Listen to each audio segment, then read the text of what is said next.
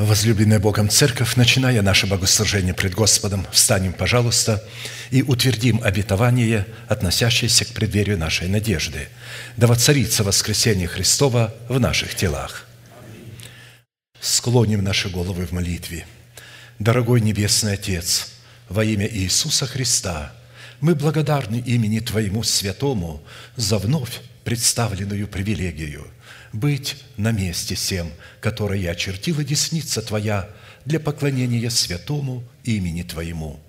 И ныне позволь наследию Твоему во имя крови завета подняться на вершины для нас недосягаемые и сокрушить всякое бремя и запинающий нас грех. Да будут прокляты в этом служении, как и прежде, все дела дьявола, болезни, нищета, преждевременная смерть – демоническая зависимость, всевозможные страхи, депрессии, разрушение, косность, невежество – все это да отступит от шатров святого народа Твоего. И ныне встань, Господи, на место покоя Твоего Ты и ковчег могущества Твоего, и да облекутся святые Твои спасением Твоим, и да возрадуются пред лицом Твоим – дай нам больше от Духа Твоего, пропитай нас Духом Твоим святым, позволь нам найти светлое лицо Твое.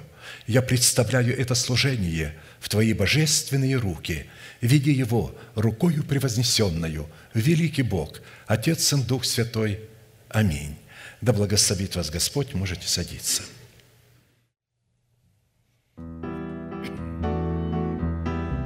Спасение мы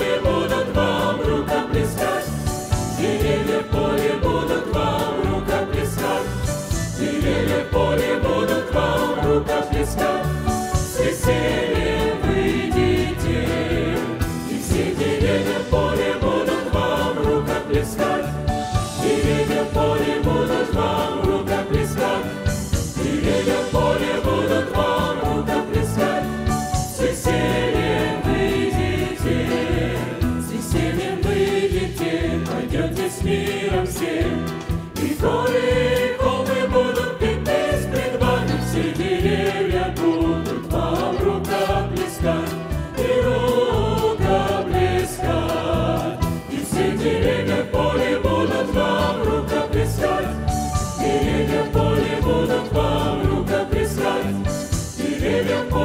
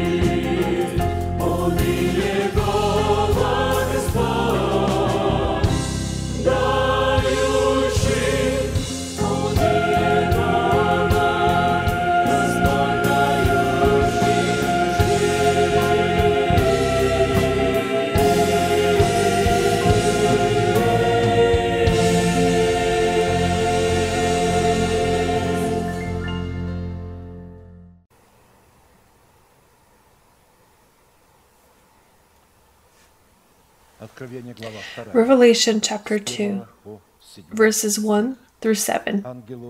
To the angel of the church of Ephesus, write These things says he who holds the seven stars in his right hand, who walks in the midst of the seven golden lampstands. I know your works, your labor, your patience, and you cannot bear those who are evil. And you have tested those who say they are apostles and are not, and have found them liars.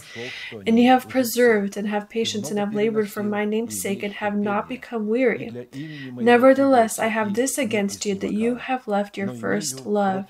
Remember, therefore, from where you have fallen, repent and do the first works, or else I will come to you quickly and remove your lampstand from its place, unless you repent. But this you have, that you hate the deeds of the Nicolaitans which I also hate.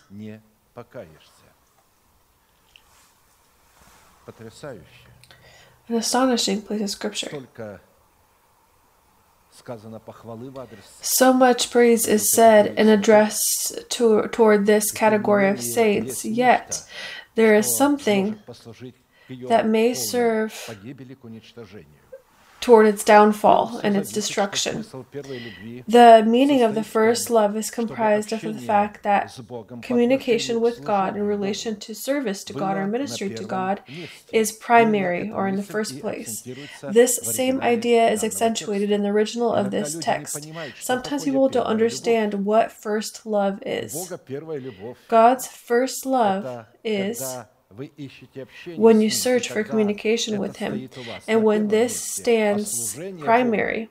And ministry to God or service to God stands secondary. As soon as our um, what we accentuate or focus on changes, or people place greater focus on ministry to God or service to God or doing something for Him, they step away from the first love. And then God says, Repent, remember where you have come from. It turns out that this is the fall of a person when he changes his priority, when God's communication with God all of a sudden becomes secondary in relation to, to God. Despite labor, which God does value, if communication with God on our pedestal of priorities will not placed high, will not be placed higher than service to God, our lampstand will be moved from its place, and this means that we are going to be deprived of our dignity in God. To be deprived of the dignity of a lampstand is to be deprived of eternal life expressed in fruits of the tree of life, and therefore to leave our first love is to replace our priorities and to act towards what's primary as secondary and act toward what's secondary as primary. The word first in relation to God is first referring to first fruits in the dignity of tithes, which are hallowed unto God and are the property belonging to God. It is specifically the fulfillment of this ancient commandment established by God in the Garden of Eden in the dignity of the tree of knowledge of good and evil, that yielded what is hallowed unto God, gave a person the right to communicate with God and Edom in the coolness of the day. And as soon as this commandment was violated, a man was cast out from the Garden of Eden, which was the place of communication with God, so that in the sweat of his face he could till the ground from which he was taken, so that he can die and return to the dust of this land. Malachi 3 7 through 12 says, Yet from the days of your fathers you have gone away from my ordinances, and you have not kept them. Return to me, and I will return to you, says the Lord of hosts. But you said, In what way shall we return? Will a man rob God? Bring all the tithes into the storehouse, that therefore that there may be food in my house, and try me now in this, says the Lord of hosts, if I will not open for you the windows of heaven and pour out for you such blessing that there will not be room enough to receive it. Now I rebuke the devourer for your sakes, that, he that he will not destroy for the fruit of their ground, nor shall the vine fail to bear fruit for you in the field, says the Lord of hosts. And all nations will call you blessed, for you will be a delightful land, says the Lord of hosts. Malachi chapter 3, verses 7 through 12. According to these words, tithes that belong to God are God's food. And if we, in offering to God of tithes, will search for His countenance and we allow God to care for our material needs, then He will open His windows and pour upon us his blessings abundantly. The blessings that come from heaven restore communication with God that were uh, that were violated in Eden, which points to the fact that the atmosphere of the coolness of day is returned into the heart of a person. And the blessings that come from the ground is a result of the blessings that come from heaven, which express itself in protection from poverty, illness, and premature death. Therefore, in honoring God of tithes, in which a person demonstrates his first love toward God, searching for communication with God, gives God the basis to restore communication with man and turn his goodwill or the blessings of the earth upon him. And this is quite important. And we are going to sing together Teach me, Lord, in all to fulfill your will. And we are going to worship God and serve Him in tithes and offerings, expressing our love toward Him and acknowledging His authority over us. Each time our sacrifice is a great hallow. So, when in our heart we search not for blessings that come from God, but the bless, blessing, blesser, then God is going to allow us to find Himself in all forms of blessings. Let us stand and honor God and worship Him and sing together.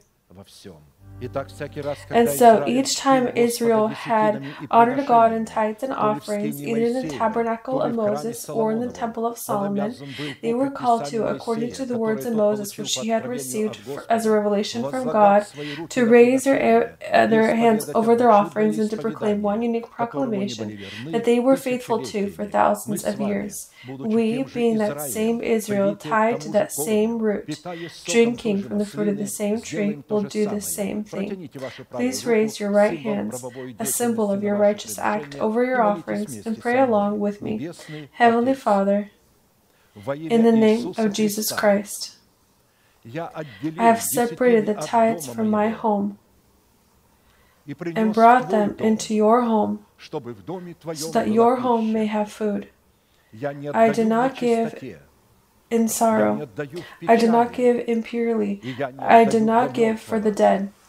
I rejoice that I have the privilege to express my love and to acknowledge your authority.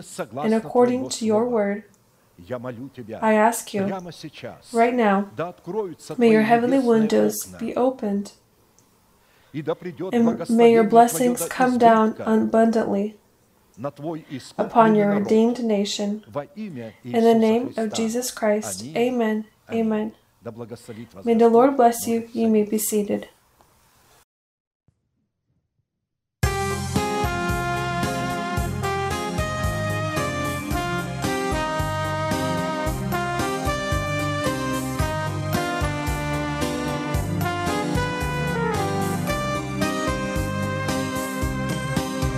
Все, что было, прошло, все, что будет, пройдет. Лишь одно не исчезнет вовеки.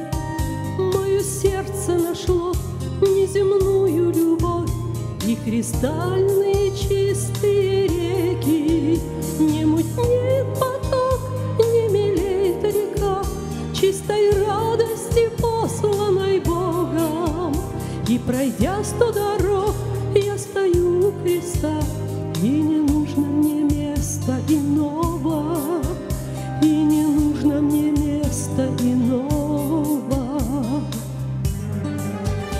Здесь надежда моя, здесь мой щит и оплот, Здесь завет заключен благодатный, Здесь любовью горя, умер тот за меня, Кто земной былью не был запятнан.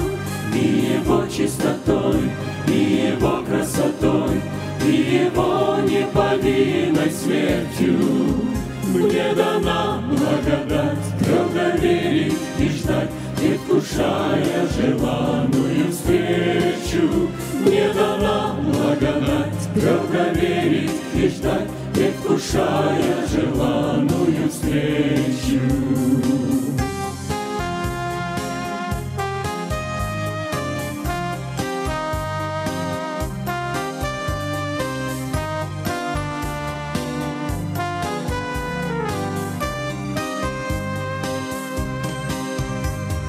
За гранью времен, за порогом земли, где плывет голубое мерцанье, Я найду тихий дом, где цветы и ручьи, И любви бесконечное сияние. Я узнаю его, я увижу глаза, те, которые каждый узнает, И от счастья на райском пороге растает, И на райском пороге растает. Здесь надежда моя, здесь мой щит и оплот, Здесь завет заключен благодатный, Здесь любовью горя умер тот за меня, Кто земной пылью не был запятнан, И его чистотой, и его красотой, И его неповинной смертью мне дана благодать твердо верить и ждать, предвкушая желанную встречу. Мне дана благодать твердо верить и ждать, предвкушая желанную встречу.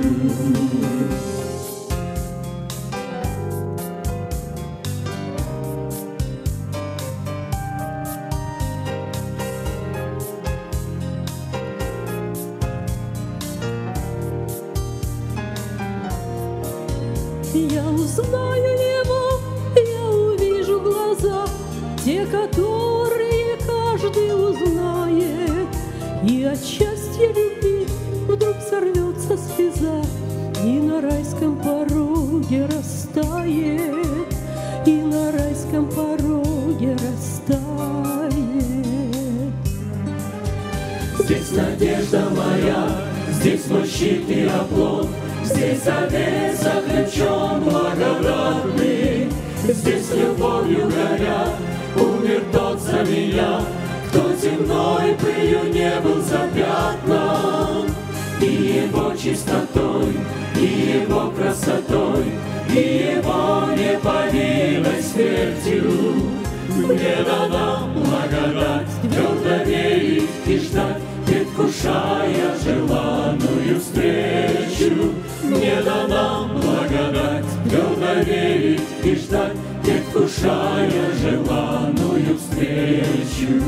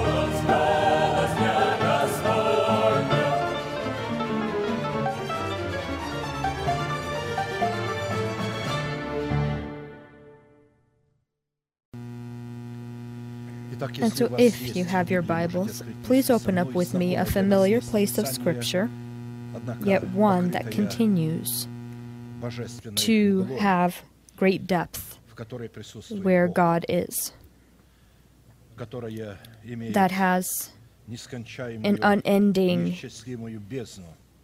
depth of revelations that are directed towards man, towards his heart.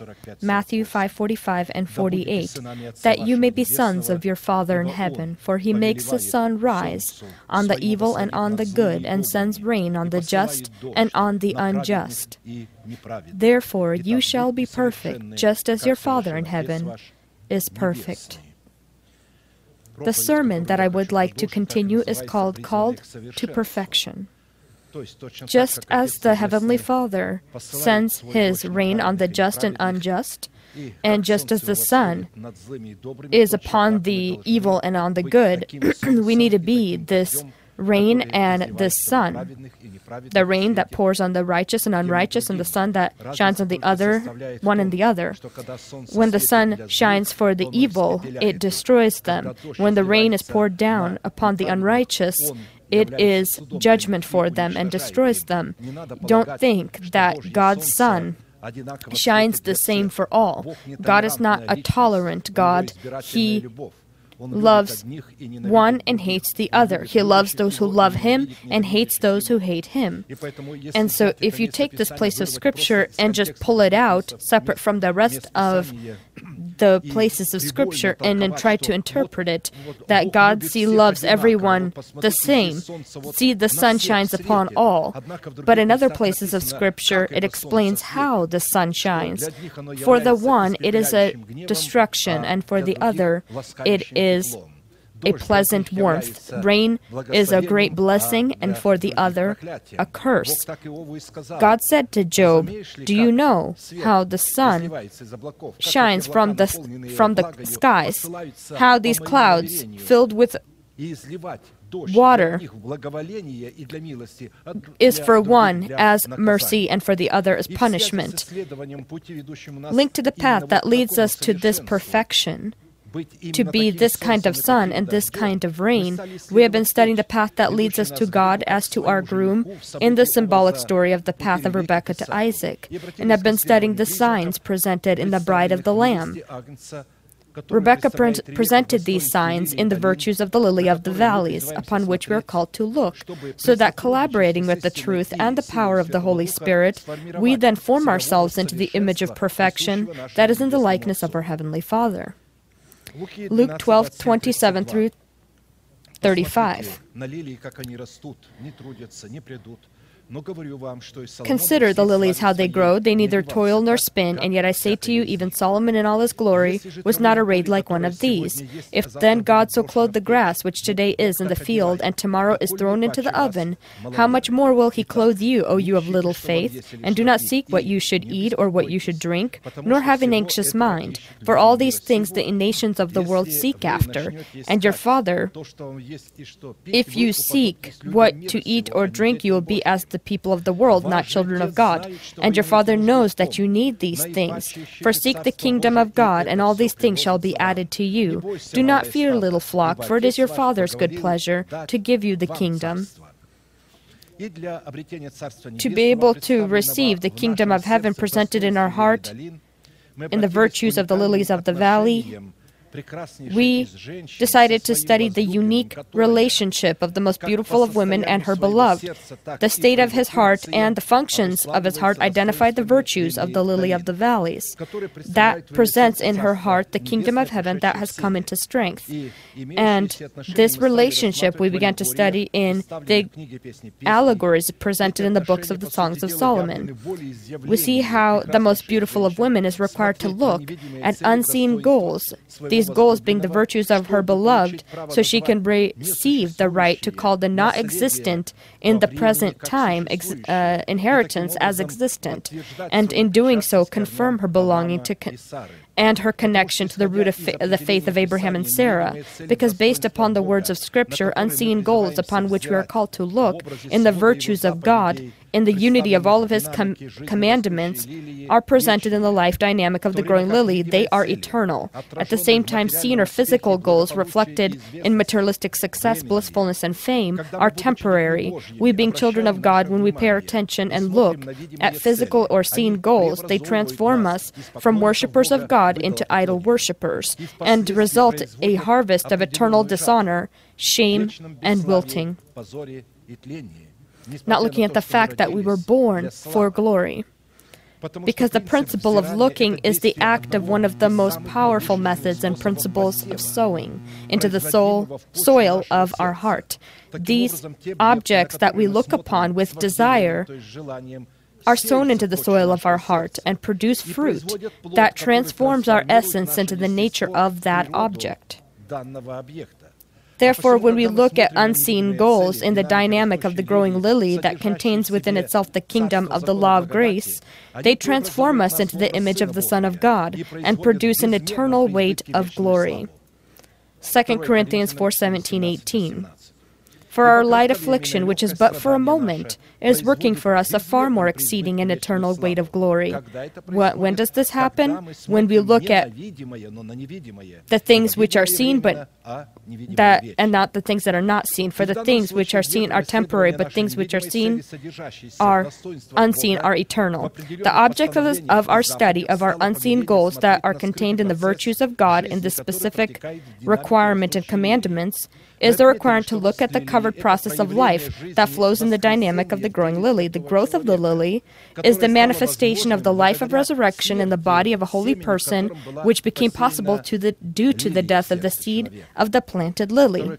2 Corinthians 4 10 11. Always carrying about in the body the dying of the Lord Jesus, that the life of Jesus also may be manifested in our body.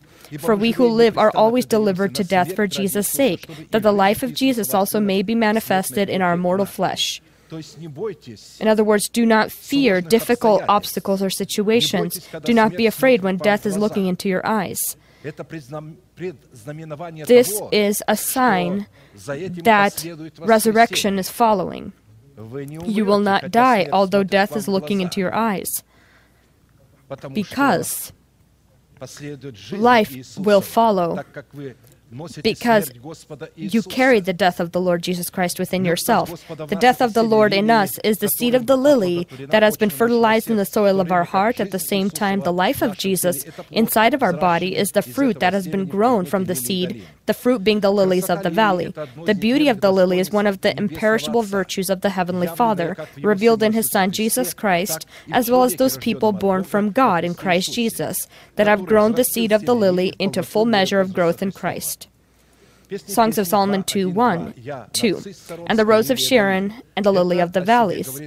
The Lord says this about himself that he is the lily of the valley, like lily among thorns, so is my love among the daughters. He talks about his, his most beautiful of women as one different from the thorns because he bore from one in his likeness. The natural beauty of the lily and the virtues of the bride of the Lamb are contrasted to the thorns, the nature of the other daughters attempting to claim the calling of the bride and the attention of her groom. Defining thorns by the words of Christ, these are the cares of this generation, where a person looks upon seen or visual goals, these goals being materialistic success, which chokes the seed of the kingdom of heaven in the death of the Lord Jesus and is sometimes without fruit. And this is not just talking about seeing materialistic things, but the gifts of the Holy Spirit, which we also clearly want to see blessings, anointing that we want to feel. All these are beautiful and wonderful things, but when we look at them, these seen, visual objects that are linked to materialistic things, they become items that are dangerous for us and turn us into idol worshippers. This is specifically why the other daughters, claiming the status of the bride and the attention of the beloved, are in the likeness of thorns, because their goals, the object that they looked upon, became seen materialistic prosperity. And so they said, We rebuked demons in your name and did wonders in your name. The object that they look upon are seen materialistic prosperity. The image of the lily in the heart of a person is the result of looking upon the unseen goals that are contained in the virtues of the Heavenly Father. The result of us looking at unseen goals is the fruit of eternal life, which is the kingdom of heaven that has come in strength, that was previously received into the good soil of our heart in the form of the seed of the death of our Lord Jesus Christ. We conclude that we are created by God with such a purpose and such abilities, looking at specific goals, be they positive or negative goals, we are transformed into their essence and their image. The essence of our abilities is that we are unable to look at two battling between themselves and rising up against each other goals at the same time. This is the seen and wilting and the unseen and eternal. Before looking at two battling between themselves goals, we as people are given sovereign rights. Need we need to make a choice, a choice benefiting either the seen and perishable or benefiting the unseen and imperishable. Deuteronomy 30, 19, 20. I call heaven and earth as witnesses today against you, that I have set before you life and death. When it says today, just as soon as you hear these words today, they immediately give you the opportunity to choose between evil and good, death and life, cursing and blessing. I call heaven and earth as witnesses against you today, that I have set before you life and death, blessing and cursing. Therefore, choose life, that both you, this is God's choice, that you choose life, that both you and your descendants may live, that you may love the Lord your God, that you may obey his voice, and that you may cling to him. He is your life and the length of your days, and that you may dwell in the land which the Lord swore to your fathers, to Abraham, Isaac, and Jacob, to give them. Therefore, to choose eternal life and be dressed into its power, we need to not forget and always focus our mind upon the unseen virtues of God. In this situation, the dynamic of life that flows in the growing lily. The unseen goals, being imperishable wealth, present the interests of eternal life in God and with God which are called and are ready to be de- revealed before the time of the harvest. At the same time, seen or visual goals, these being perishable wealth, present the interests of eternal death in Satan and with Satan, he being a hater of God and all the holy people who actually look at the unseen goals of God. to look upon unseen goals means not to look back or not turn back once you know the path of righteousness. The many meanings and many functions of life that is contained in the unseen virtues of the growing lily, called to identify the nature of good work in Christ that we are called to fulfill when serving God, is our purpose and blessed destiny in God. the image of the growing lily is the image of a person that possesses a wise heart due to the fact that he accepted the mind of Christ. We came to the conclusion that the Holy Spirit herds or tends a person with a wise heart between the lilies, upon the condition that this person converses with other people that are like him, dressed into the virtues of the lilies of the valley. he who walks with wise men will be wise, but the companion of fools will be destroyed. Proverbs 13:20. Foolish people hope and trust upon the abilities of their intellect and are identified in scripture as corrupt company. 1 corinthians 15.33 do not be deceived. evil company corrupts good habits Therefore, to determine and examine ourselves whether we belong to the family of the lily, as well as if we are a part of the one who tends or herds us, and among what truth we are being tended or herded, it is necessary to have a full understanding of those qualities and characteristics that are given to the most beautiful of women in the virtues of the lily of the valley, written in the book of the Songs of Solomon. It is necessary to have a full understanding of those qualities and characteristics that are given to the one who herds us or tends us, or more accurately, the one who is our shepherd in the book of the Songs of Solomon. We need to determine what shepherd we have, what characteristics he has. It is necessary to have a full understanding of those qualities and characteristics written in the Songs of Solomon that identify those people amongst whom the beloved herds or tends us in a particular form as much as the Lord has allowed in the measure of our faith. We have already studied a series of allegories that contain signs that identify the image of the bride of the Lamb.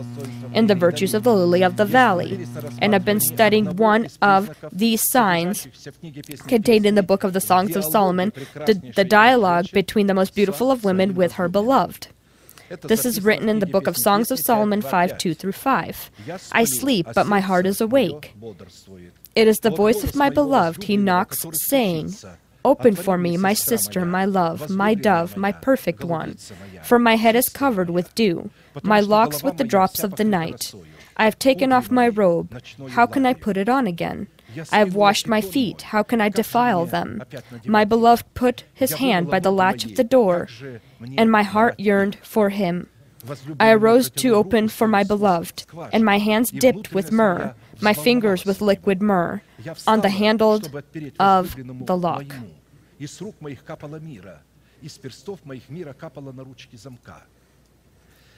In this dialogue of the most beautiful of women with her beloved Lord, we see the sacred relationship of the holy people before the appearance of the Lord and then meeting him upon the clouds, and they having evidence of the fact that they will meet him. If we truly have loved the appearance of the Lord, we will need to examine ourselves if we are ready to meet the Lord upon the clouds when he will appear for those who are waiting for him before we talk about specific signs of the most beautiful of women, the dialogue in the most beautiful dialogue of the most beautiful of women with her beloved, we had brought forth a more expanded uh, version of this place of Scripture inspired by the Holy Spirit from other places of Scripture. I am submerged into the death of my Lord, in which I have died for my nation, for my house, and for my corrupt desires. But my inner person, in the resurrection of my Lord, is vigilant in prayer. Here's the willing call of my beloved that by the knock upon my door proclaims the ability to use his right to the power to reveal his strength in the works of righteousness. Now open to me, my sister, overfilled with my peace, one that does not have evil in her heart, my beloved friend, and one that is loved by me, incomparable with any, my dove, my pure one, one without blemish or wickedness because the authority that represents me, sent by me to you, is overfilled with the words of life in the power of my Spirit, and the people that follow after them died for sin so that they ha- may live for righteousness and perform righteousness. I have taken off the robe of the old sinful man, with his deeds collaborating my cross with the cross of Christ, and do not desire to be dressed in him any more, because I have allowed my feet to be washed, admitting my sins before the sons of my mother. I also washed their feet, forgiving their sins, and do not desire to defile my feet again by sinning against the sons of my mother. My beloved, for evidence of his love, has stretched out his hand to me because of the offering which I presented, testifying of my respect towards God, and called me to liberty from the dependence of the old sinful man with his deeds, and has given me the strength to restrain my mouth and place a guard over my mouth. And my insides began to worry when he began to act, and I arose from ruins of death by the power of his resurrection, and I cast off the burden of the old law, so that the beloved would be able to carve upon the tablets of my heart the words of the New Testament. That would be able to clothe me into his righteousness, so that my mouth would be able to be filled with fragrant praise, and the words of my mouth, like myrrh, would produce incense from the four horns of the golden altar of incense. In this place of Scripture, we see this dialogue. We paid attention to five moments, the most beautiful of women confessing her state as a whole, the voice of the beloved and his response to her state, the first reaction of the most beautiful of women to the voice of the beloved, the behavior of the beloved in response to the most beautiful of women, and the second reaction of the most beautiful of women to the behavior and voice of her beloved. In the previous services, we had already studied two moments and have been studying the third moment, but before we continue to study this third moment, we will remind ourselves of the first two. The first moment I am submerged in baptism into the death of my Lord, in which I died for my nation, my house, and my corrupt desires. but my inner person in the resurrection of my Lord is vigilant in prayer, we came to the conclusion that in this place of Scripture, the most beautiful of women confesses the faith of her heart, that identifies the state of her heart as well as her state as a whole, in which she is submerged into the death of the Lord Jesus, but where her heart is vigilant in prayer in the resurrection of the Lord Jesus. We note that the word vigilant is to be sober, to be able to judge, to be awake, to stay away from sin or filth, to lean away from evil, to hallow your dedication, to watch for the signs of the times, to watch that the will of God be fulfilled, and stand guard of the interests of the Lord. In the second moment here, it says, Here's the voice of my beloved that knocks. Open for me, my sister, my love, my dove, my perfect one, for my head is covered with dew, my locks with the drops of the night. Here's the calling cry of my beloved that by the knock upon my door proclaims the ability to use his right to the power to reveal his strength in the works of righteousness. Now open to me, my sister, overfilled with peace, one that do, does not have evil in her heart, my beloved friend, and the one who is loved by me, incomparable with any, my dove, my pure one, one without blemish and wickedness, because the authority that represents me, sent by me to me to you to over is overfilled with the words of life, and the power of my spirit and the people that follow after them died for sin so that they have le- can live for righteousness and perform, right, perform righteousness. The hand of the beloved and the are the delegated represent, representatives of God that are filled with revelations about his strength. The people of God, God's chosen remainder, follow after them. The latch of the door through which the beloved stretched his hand is a living sacrifice. This is how the most beautiful of women presented herself before the Lord. The latch of the door in our heart is our sacrifice, our offering we present. The third moment, in the elaborated version, we see the response of the most beautiful of women to the revelation of God that she received through the latch of the door in the dew and the drops. And as we noted previously, the symbol of this latch of the door through which the beloved stretched his hand is presenting yourself to God as a holy and acceptable living sacrifice for his good service. And offering yourself as a living sacrifice, one that is acceptable to God. For the beloved, for the most beautiful of women, she needed to cast off her, cast off or take off her robe, if you remember. I've taken off the robe of the old sinful man, with his deeds, collaborating my cross with the cross of Christ, and do not desire to be dressed in him any more, because I have allowed my feet to be washed, admitting my sins before the sons of my mother. I also wash their feet, forgiving their sins, and do not desire to defile my feet again by sinning against the sons of my mother. In Hebrew, the word to take off my robe is l- removing the skin from a living animal. The phrase that I've taken off my robe, I've allowed, means that I've allowed my skin to be torn off, removed, so that I can lose my old life. Doing so, this person then receives humility, and this person then admits his sins before the sons of his mother and or, or her mother and forgive the sins that they have committed against her. It is necessary in carrying your cross to ca- collaborate with the cross of Christ to refresh our mind how to cro- uh, carry our cross with the cross of Christ, where we receive the ability to cast off this robe from ourselves, to offer oursel- ourselves as a living sacrifice acceptable for His good service. We turn to the commandments and requirements of God, where we see the difference of carrying our cross with the cross of Christ. Mark 8 34 through 36.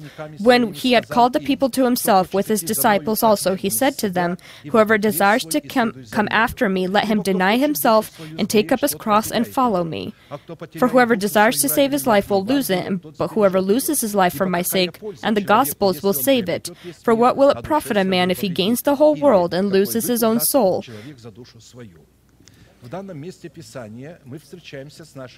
Here we see our cross. This explains our cross, not the cross of Christ, this place of Scripture. And here our cross is identified as its pur- as the as a its purpose is very different from the purpose of the cross of Christ. Testimony of the fact that a person has taken his cross and followed after Christ is him denying himself, that is, removing the robe of the old sinful man. Or this robe. This, this person has also put on humility, revealing the fact that he has the quality of a student of Christ, ready to collaborate his cross with the cross of Christ. By the words of Apostle Paul, collaborating our cross with the cross of Christ is such a, a gospel where the cross is present. 1 Corinthians 1 17, 18. For Christ did not send me to baptize, but to preach the gospel, not with wisdom of words, lest the cross of Christ should be made of no effect. For the message of the cross is foolishness to those who are perishing, but to us who are being saved, it is the power of God. First, in the words of Apostle Paul, we see not the consistency of the abilities of our cross, but the consistencies of the power and the abilities of the cross of Christ. Secondly, reading this place of Scripture, it becomes clear that without the collaboration of our cross with the cross of Christ, all of our costs and all of our good, in our opinion, acts, the, and the life and time we spend will be in vain or a great waste. Third, the collaboration of our cross with the cross of Christ can be possible only within the instructions of faith that are given to us by God's delegated people. Because of this, it was necessary for us to remember what abilities and spe- uh, specific things define and differentiate our cross and the cross of Christ. And based upon what principles is our cross able to and is called to collaborate with the cross of Christ? Во-вторых, на основании каких принципов наш крест может и призван соработать с крестом Христовым? Or what price are we to be to pay to, to receive the right to carry our cross with the cross of Christ? Otherwise, having the ability to uh, mix our faith with the faith of faith of God, we will not know what truth we need to mix or what truth we need to be obedient to. Third, by what signs are we able to determine that our cross is truly collaborating with the cross of Christ and not its counterfeit? Knowing or understanding these three questions will allow our cross to collaborate with the cross of Christ and will allow us to cast off our robe and wash our feet. Looking at the first question, what abilities and special things define and differentiate our cross and the cross of Christ, we came to the conclusion that the first of all the cross of Christ is the greatest commandment of the Father to his Son, in which the perfect will of the Father to the Son is revealed. The difference in carrying our cross from the cross of Christ is that Jesus willingly gave his life to purchase us from the power of sin and death to then receive it again for us and bear us to eternal life with his resurrection. At the same time, we carrying our cross, we are called to willingly deny and lose our life for God's sake, in God and in the name of God to save it for God. Secondly, the cross of Christ was a free will and a conscious decision to drink the cup uh, purposed by the Father. The difference in carrying our cross from the cross of Christ consists in the fact that Jesus, in the given aspect, was losing his Father. At the same time, we, denying our own life and carrying our cross, receive a relationship with the Father. Third, the cross of Christ is a tool of vengeance for sin, producing shame, dishonor, poverty, pain, suffering, trials, and death for Christ. The difference in carrying our cross from the cross of Christ consists in the fact that Jesus experienced shame, mockery, and poverty. At the same time, we, in carrying our cross, have the opposite. We receive the ability to become rich with all that Christ lost for our sake. Fourth, the cross of Christ is a willing suffering and the result of death for man's sin and disobedience.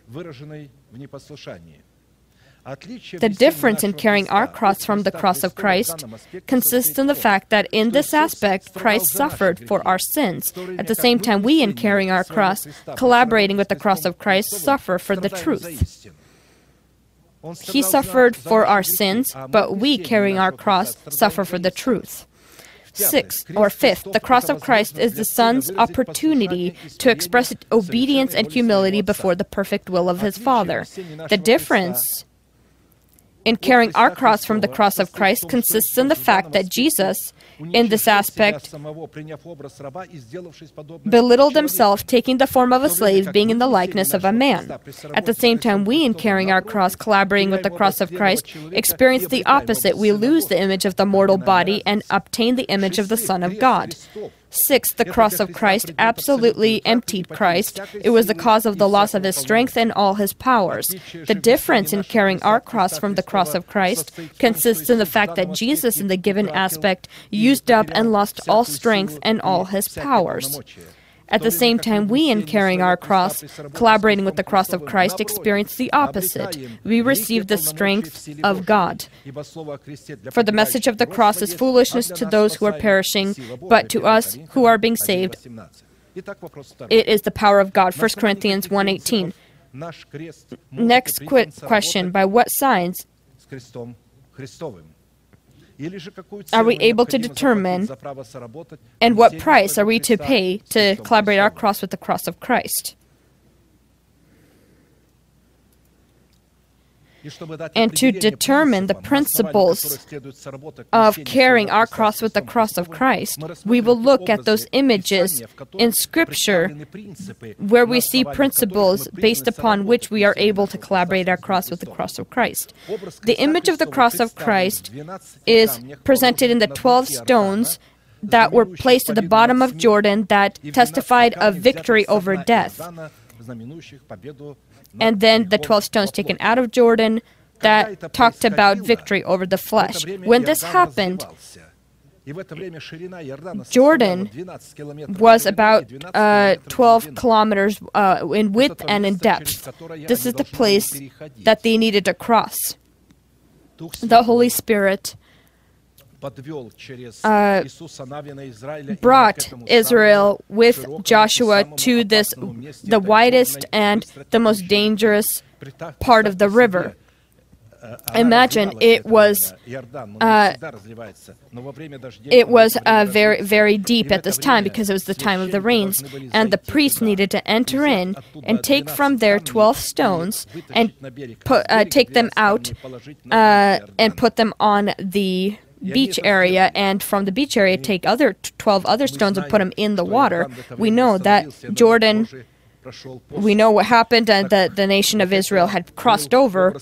This was the symbol of the cross of Christ, the 12 stones that were at the bottom of Jordan. In, in That was the death, uh, symbol of the death of Christ. He overcame with his cross hell and took it out so that we would be able to overcome as well.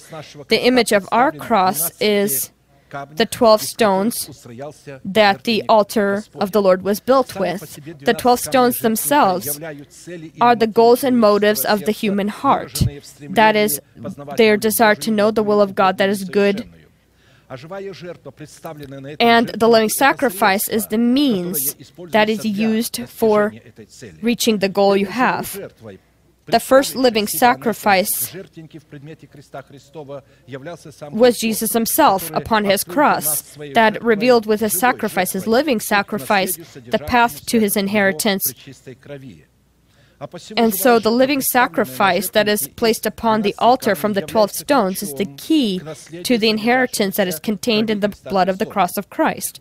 In the New Jerusalem, the image of the living sacrifice upon the 12 stones is presented in the 12 pearly gates of the city.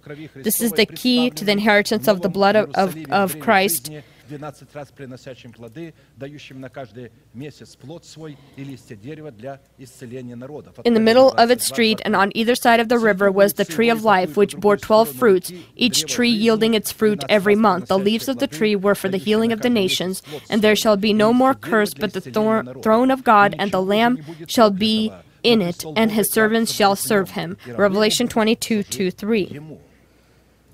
If you can imagine, all of these things happen in the heart of each individual person. To inherit the treasure that is in the blood of the cross of the blood of Christ that is the symbol of these uh, 12 fruits that yield its fruit every month. We need to look at the 12 tribes of Israel that are written upon the pearly gates that identify the principle that we need to collaborate with to carry our cross with the cross of Christ. Revelation 21 10 through 27. And he carried me away in the Spirit to a great and high mountain, and showed me the great city and the holy Jerusalem descending out of heaven from God, having the glory of God. Her light was like a most precious stone, like a jasper stone, clear as crystal. Three gates on the east, three gates on the north, three gates on the south, and the three gates on the west. The twelve gates were twelve pearls. Each individual gate was of one pearl. And the nations of those who are saved shall walk in his light, and the kings of the earth bring their glory and their honor into it. Its gates shall not be shut at all by day, there shall be no night there. And they shall bring the glory and the honor of the nations into it.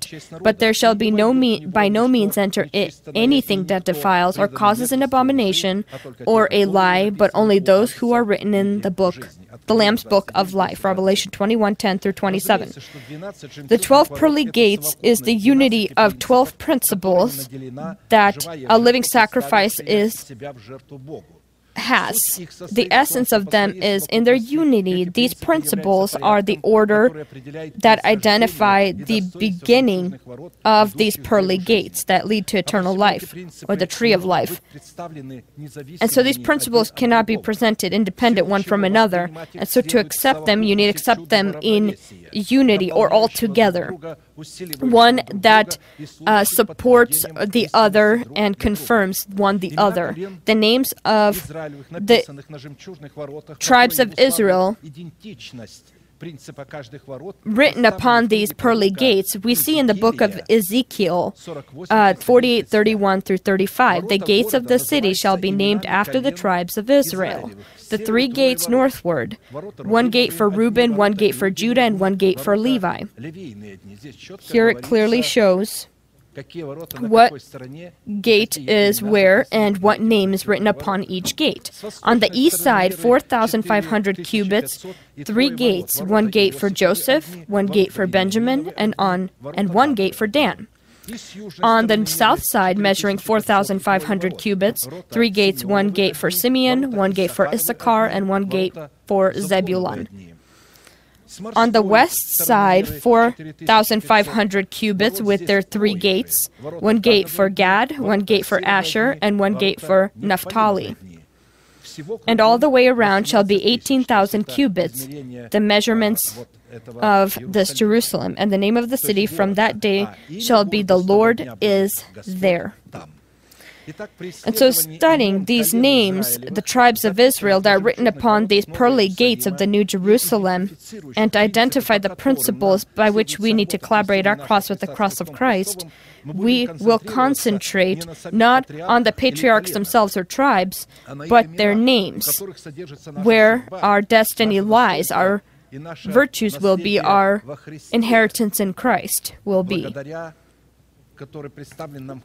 that is presented in the cross of Christ. And we will remember that identifying these pearly gates is measuring these pearly gates of the golden wreath of the mind of Christ. We will identify and measure the pearly gates by the prophecy of Ezekiel from the northern side. And we will turn to the meanings that are contained in these 12 sons of Jacob. Ezekiel 48 31. The gates of the city shall be named after the tribes of Israel. The three gates northward one gate for Reuben, one gate for Judah, and one gate for Levi. The northward side, as much as we know, is the place where the glory of God is. That is the Son of God and the glory of God. This is from where it comes and begins its work. Isaiah 41:25. Here we're talking about the personified glory of God. That is Jesus Christ. I have raised up one from the north He was raised up from the north, and he shall come. From the rising of the sun he shall call on my name, and he shall come against princes as the the mortar, as the potter treads clay. Ezekiel 1 4 and 5 talk about the image of the glory of God that is from the north. Then I looked, and behold, a whirlwind was coming out of the north, a great cloud with raging fire engulfing itself, and brightness was all around it, and radiating out of its midst like the color of amber, out of the midst of fire. Also from within it came the likeness of four living creatures, and this was their appearance. They had the likeness of a man. And he said to me, Son of man, stand on your feet, and I will speak to you. And so the first name that was written upon the pearly gate, presented on the northern side, are the names of Reuben, the firstborn of Jacob, who is the strength and the first descendant of its of his strength. Genesis 49:3. Reuben, you are my firstborn, my might, and the beginning of my strength, the excellency of dignity and the excellency of power. The meaning of the name Reuben written upon the northern side on the first pearly gate the principle upon we need to that we need to collaborate upon to collaborate our cross with the cross of christ is honoring the lord with our first fruits. Proverbs 3 9 10 honor the lord with your possessions and with the first fruits of all your increase. So your barns will be filled with plenty and your vats will overflow with new wine as you can see, in the foundation, we see the very foundation is the commandment of tithes, where a person presents himself to God first. A person of God himself is the first fruit of God. He is the beginning, he's the first part, the firstborn of God.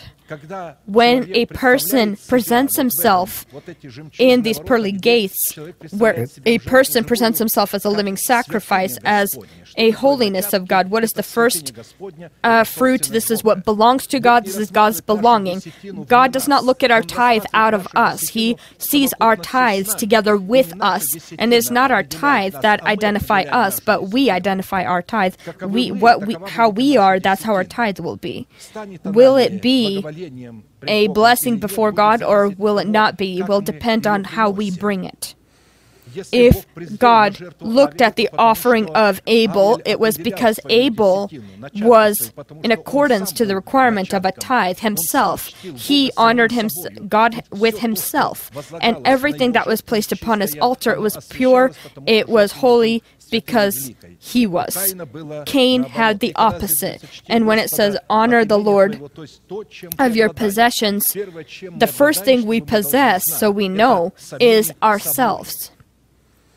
This is not what is somewhere else, but what is the most precious is we ourselves, what we possess. God wanted this that we possess ourselves because nothing is more precious than that than ourselves. this we need to dedicate to the Lord. And it is written if we do this, if we bring our offerings this way in ourselves, then we collaborate our cross with the cross of Christ. This is the price, or one of the components of the price. These are these pearly gates. And this is linked to suffering naturally, because we know that Jesus said, that you, who have been with me in my trials, I will give to you the ability to sit with me upon my throne as I overcame and sat on my throne with my Father.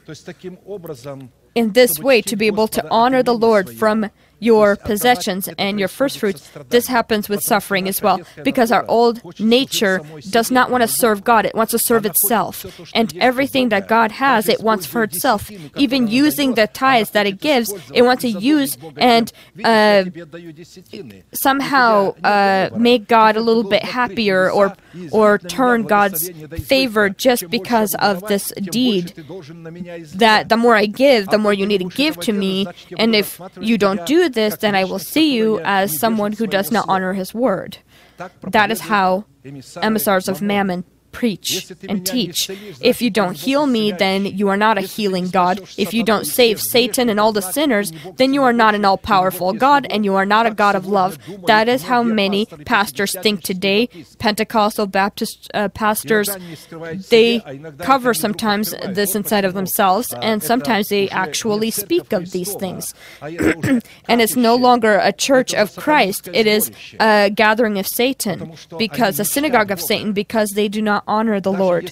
Even if they preach tithes, then for them it is not as an honoring for the Lord. If we have these things, it is written that Reuben, my firstborn, my might and, be- and the beginning of my strength. See how in uh, how happy God is with this gate. We're not talking now just about Reuben, but the quality of the name, the, the, the meaning of the name. If I bring myself as a first fruit to God, and I see myself as a holy portion of God, and I honor the Lord with tithes, and I find pleasure in this to accept His authority over myself and express His love, then God says about me, You are my might, my beginning of my strength, the excellency and dignity, and the excellency of power my firstborn. This is what it means to collaborate our cross with the cross of Christ. The second name that was written upon the pearly gate, presented on the northern side, is the name of Judah, the fourth son of Jacob, whose name means praising Yahweh. Genesis 29:35. And she conceived again and bore a son and said, "Now I will praise the Lord." Therefore she called his name Judah. Looking at the meaning of the name Judah, the principle upon which we need to collaborate in carrying our cross with the cross of Christ is praising Yahweh. We know that to praise, only the righteous are able to praise. It is good for the upright to praise, as you know. That means to enter into God's presence. To enter into God's presence means to know what the teaching of the crosses and the teaching of the blood, because this is the anchor where God cannot de- be deceived. The church, unfortunately, in its most part, doesn't know the truth about the blood or the cross. They don't know that all the wealth of the Lord are focused within the truth of the blood of Christ. But the key to be able to open these things is the cross of Christ. These are these pearly gates. Through the pearly gate, can we enter to these we- and receive this wealth that is in the blood of Christ? And this happens with praise. What does it mean to praise? It means to call the not existent within this time as existent. That it's speaking of uh, and saying, God has already given it to me. As I said, one, told you, one pastor had uh, told me once I start he- hearing jingling in my pocket, then I'll begin to believe. But otherwise, I'm sorry, I don't. I was preaching the word about at that time that we have nothing, but we possess all things. This uh, truth that the Lord had revealed, and I saw within it such great blessing that we have nothing but have everything. How do you have everything and not have anything?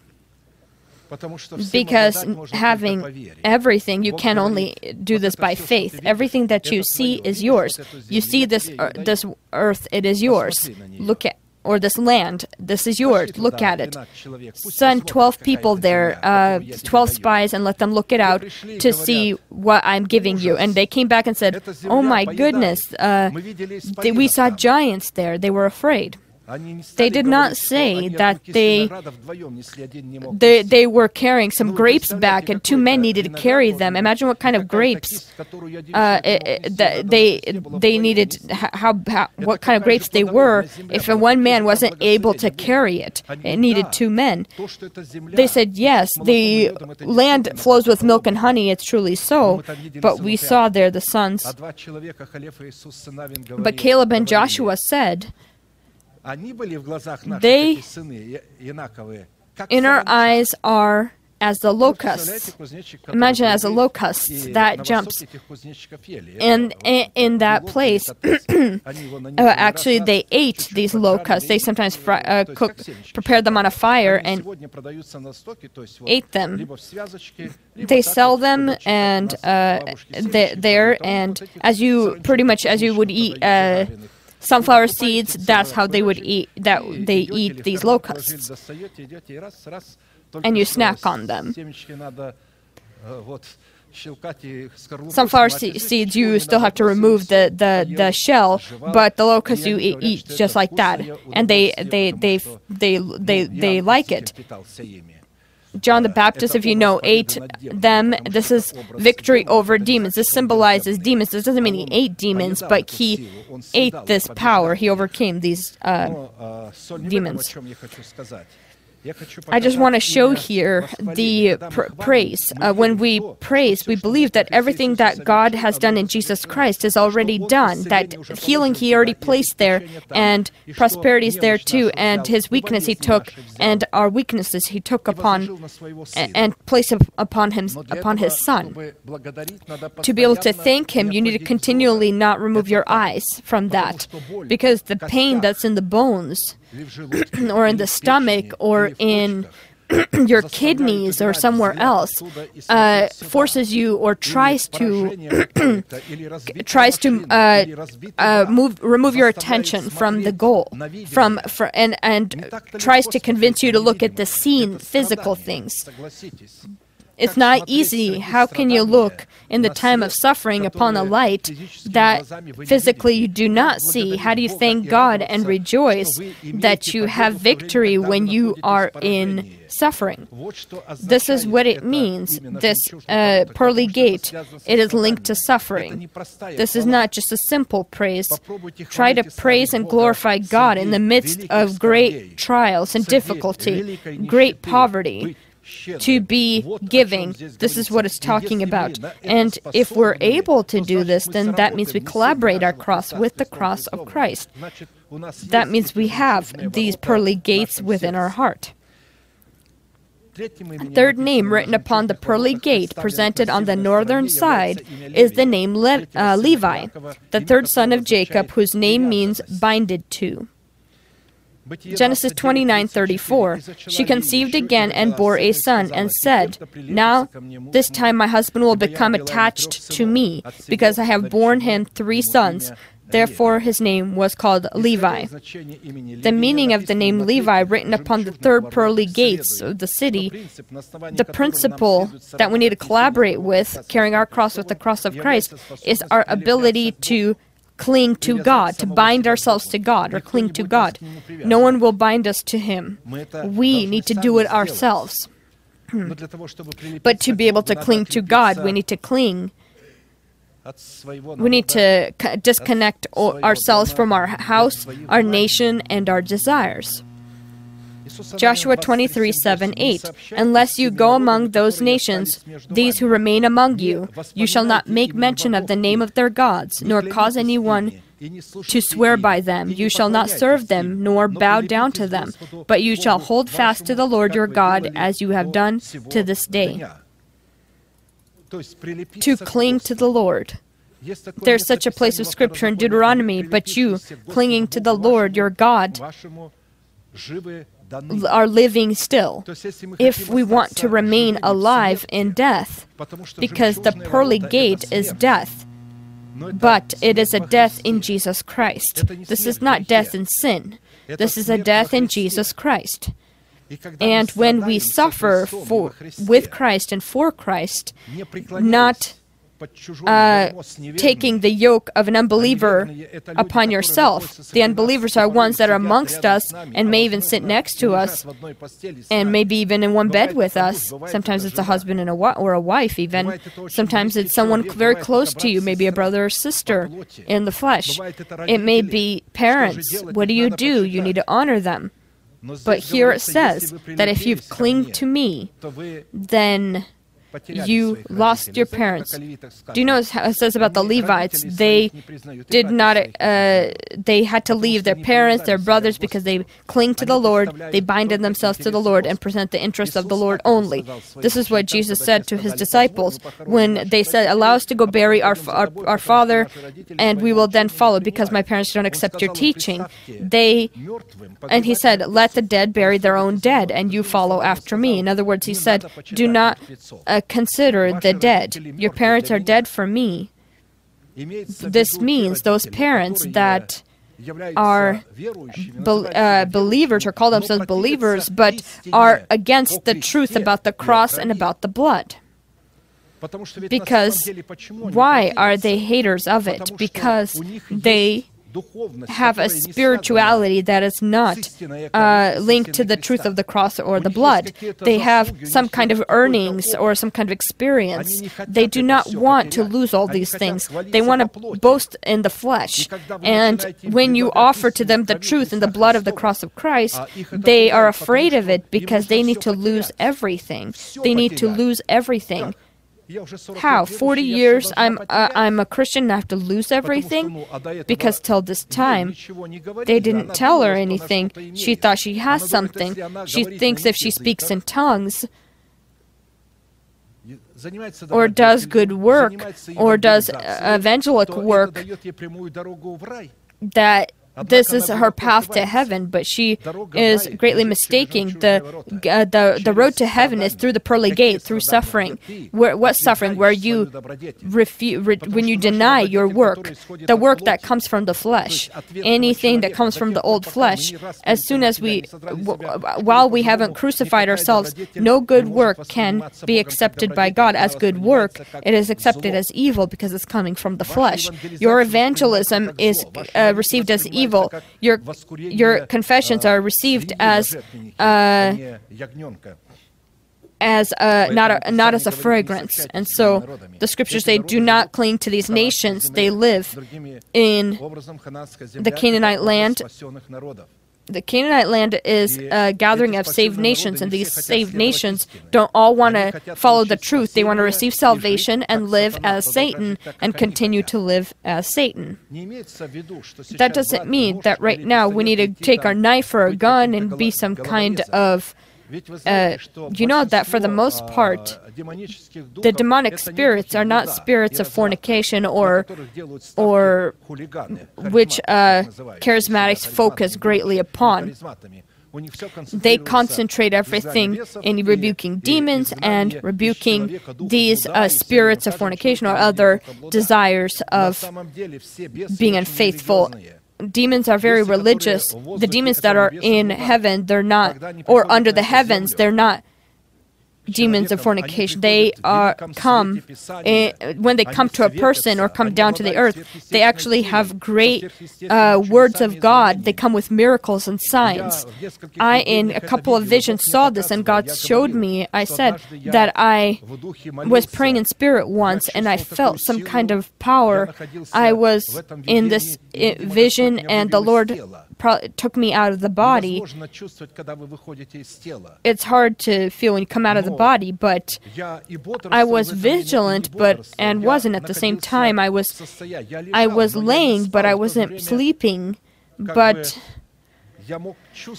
I was able to feel reality, but at the same time, I saw things. And, and so I entered into a large building and I was praying, st- st- strongly praying.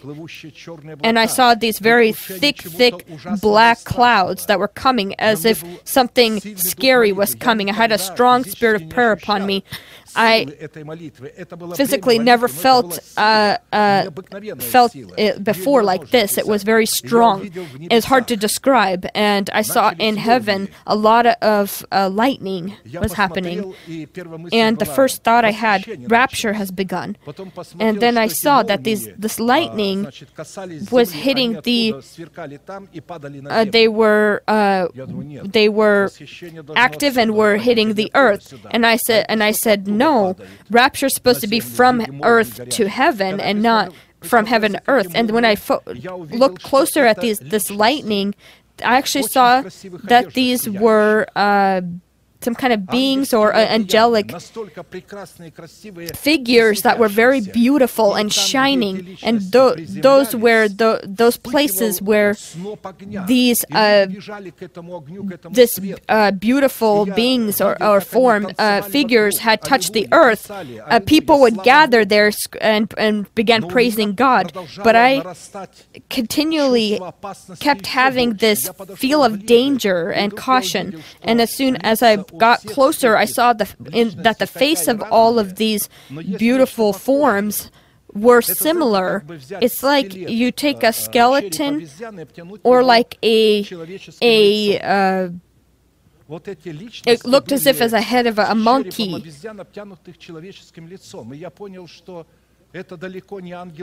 and they were not angels of God or, or, or people, they were religious demons that come from under the heavens.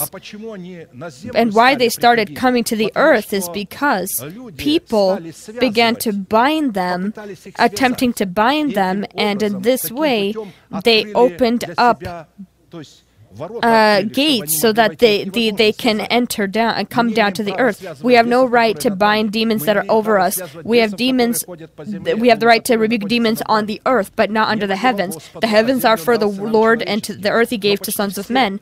But most charismatic movements, they bind these demons under the heavens, over cities, when I ended up in one place, I remember I told you a story where there was a lot of uh, things going on in that place, and they allowed us to stand on the balcony.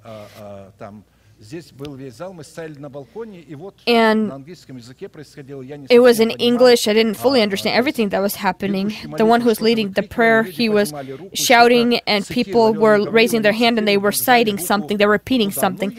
And they all turned their hand toward in one direction, and I, I turned my hand the same way as they did, and then they turned so we were turning it in every direction, our hand, and and, and were and then I asked the translator because I didn't know what it was they were doing. I said, "What were they doing?" Oh, we are we were binding demonic uh, uh, powers of the southwest, east, and north. And I thought, oh, I took part in this. And I said, Lord, I would never have done this if I knew what I was. So I apologize for doing this. I didn't know what I was doing. In this church, you know what happened in this church after this? There's great enlightenment began to happen, so-called enlightenment. Uh, they had a lot of things happening. Pe- women weren't able to bear children anymore. Those who were with child had miscarriages, all the women.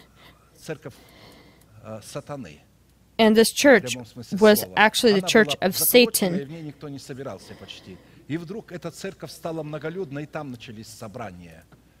А потом молния And so ударяет в эту these церковь, lightning, that и она the сгорает. so-called lightning, these demons that were hitting the earth in that И place, они мне говорят, and they told вот me такое действие, явление. Я говорю, вы знаете, that these things а, began to Бог happen. своей And I молнией said не that поражает the, I своих told детей. them that the Lord does not Написано, он strike his скрывает children знамя with своей his молнии, lightning. He covers this lightning in his in his arm and he or with his arm and he commands it where to go. Judgment will start from the house of God because you have done something here. You began to rebuke uh, the demons of of the north and the south. About these demons it's written deliver us from the evil one. That's what the scriptures say. Deliver us from the evil one. If I'm gonna say, uh, and the Satan comes to me and tries to get in the way and come into my mind, and I say, Lord, deliver me, deliver me, the Lord will not deliver me. Because he, he said, I gave you the power to rebuke them here. And to cast them away.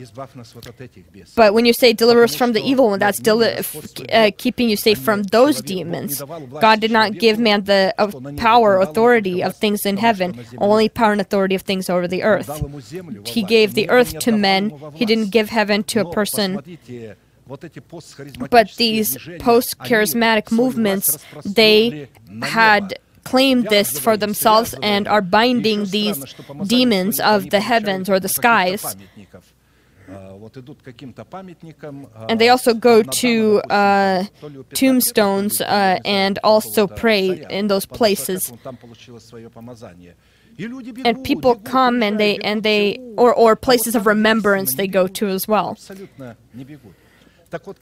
And so when I saw these uh, so-called figures, these beautiful figures, when I looked at them, they started hiding their eyes.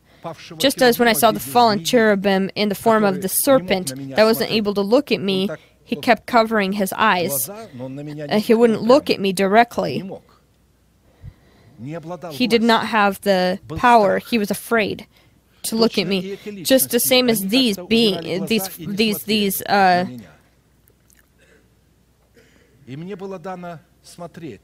demons. They and i allowed to i was able to see what they were doing next. I understood and the holy spirit allowed me to see this.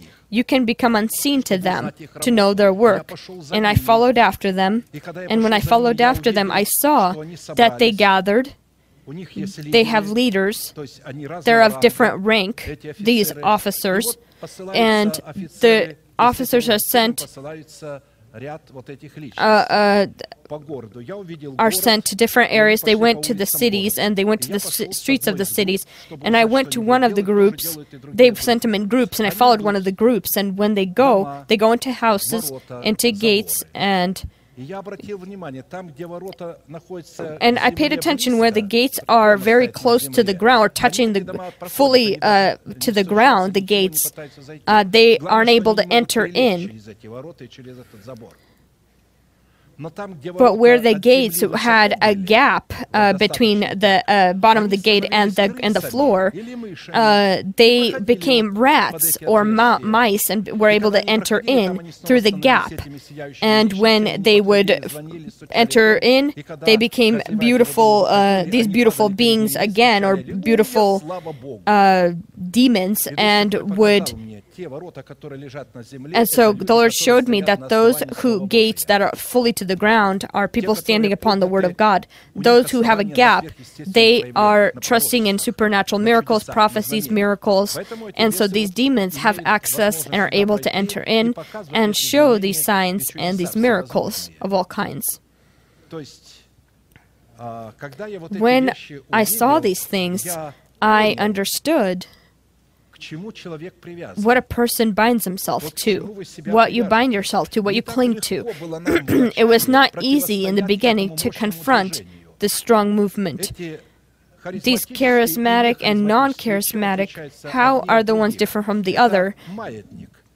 The one say that everything is sin, and the other say the opposite, that everything else is sin. And none of them accept the truth, none of them, not the one, the other. And they've created a couple of different Pentecostal churches here.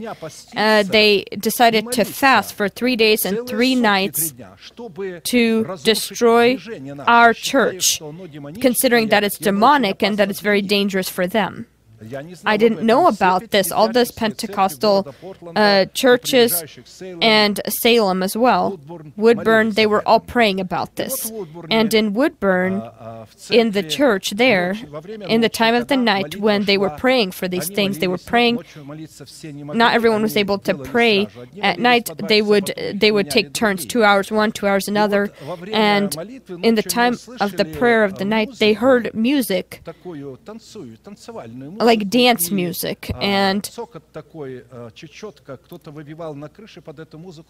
as if someone was tapping a dance. and they were afraid. They had like a supernatural fear.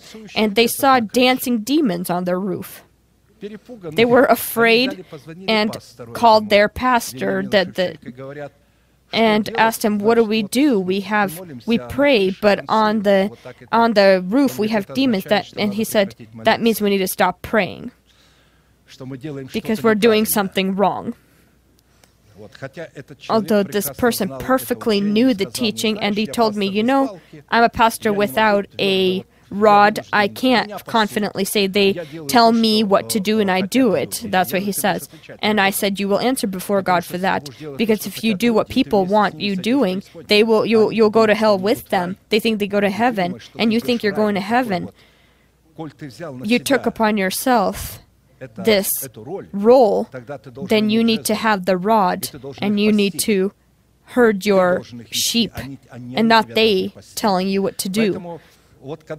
And so when you bind yourself, it is very difficult.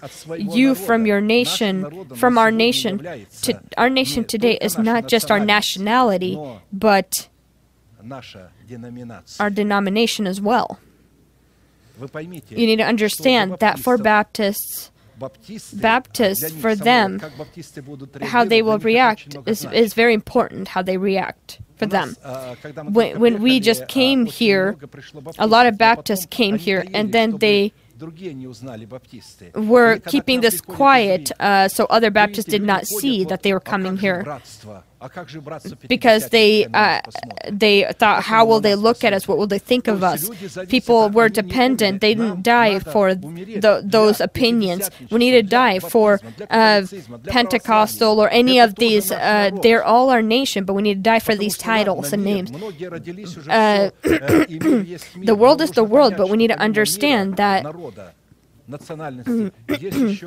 besides nationality, there's also denomination that you need to be free from, also be free from, independent from it. Because what is denomination? It is what dominates, it is what controls you. True Church of Jesus Christ does not uh, dominate over a person, but gives him the op- ability uh, and the option to choose. I offer to you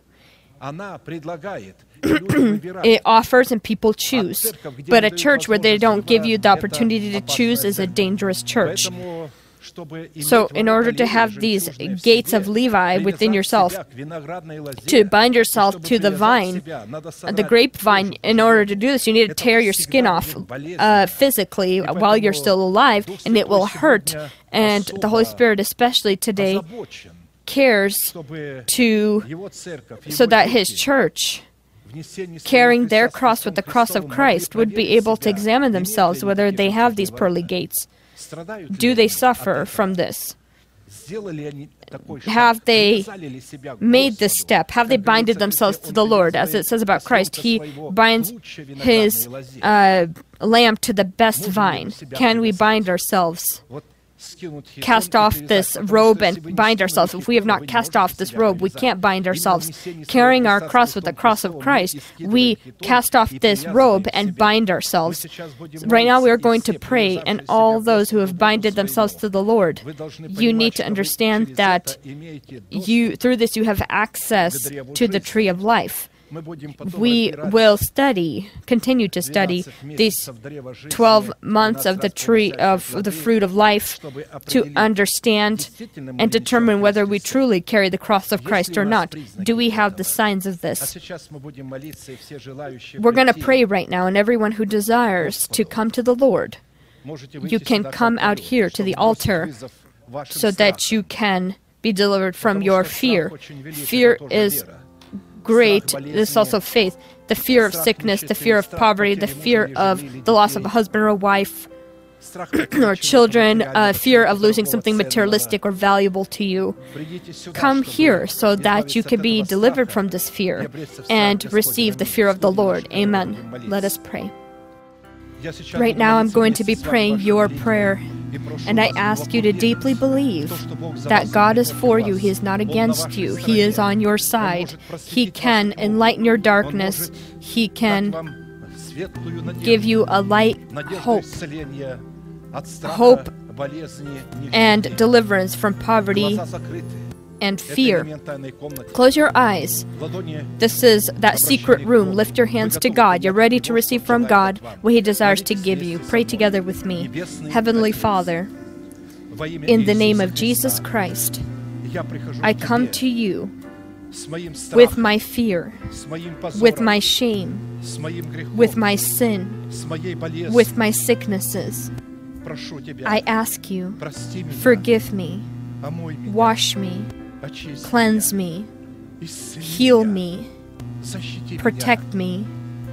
I accept your promises, the promises of your word, the promise of salvation in Jesus Christ.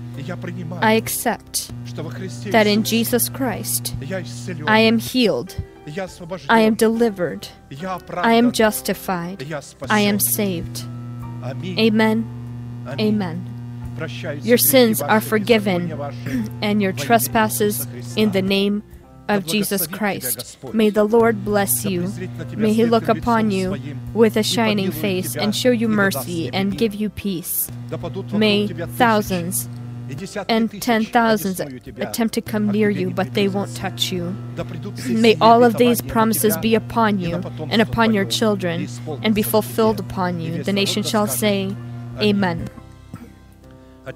And now, all of us together, let us proclaim unchanging manifestation. Now, to him who is able to keep you from stumbling and to present you faultless before the presence of his glory with exceeding joy.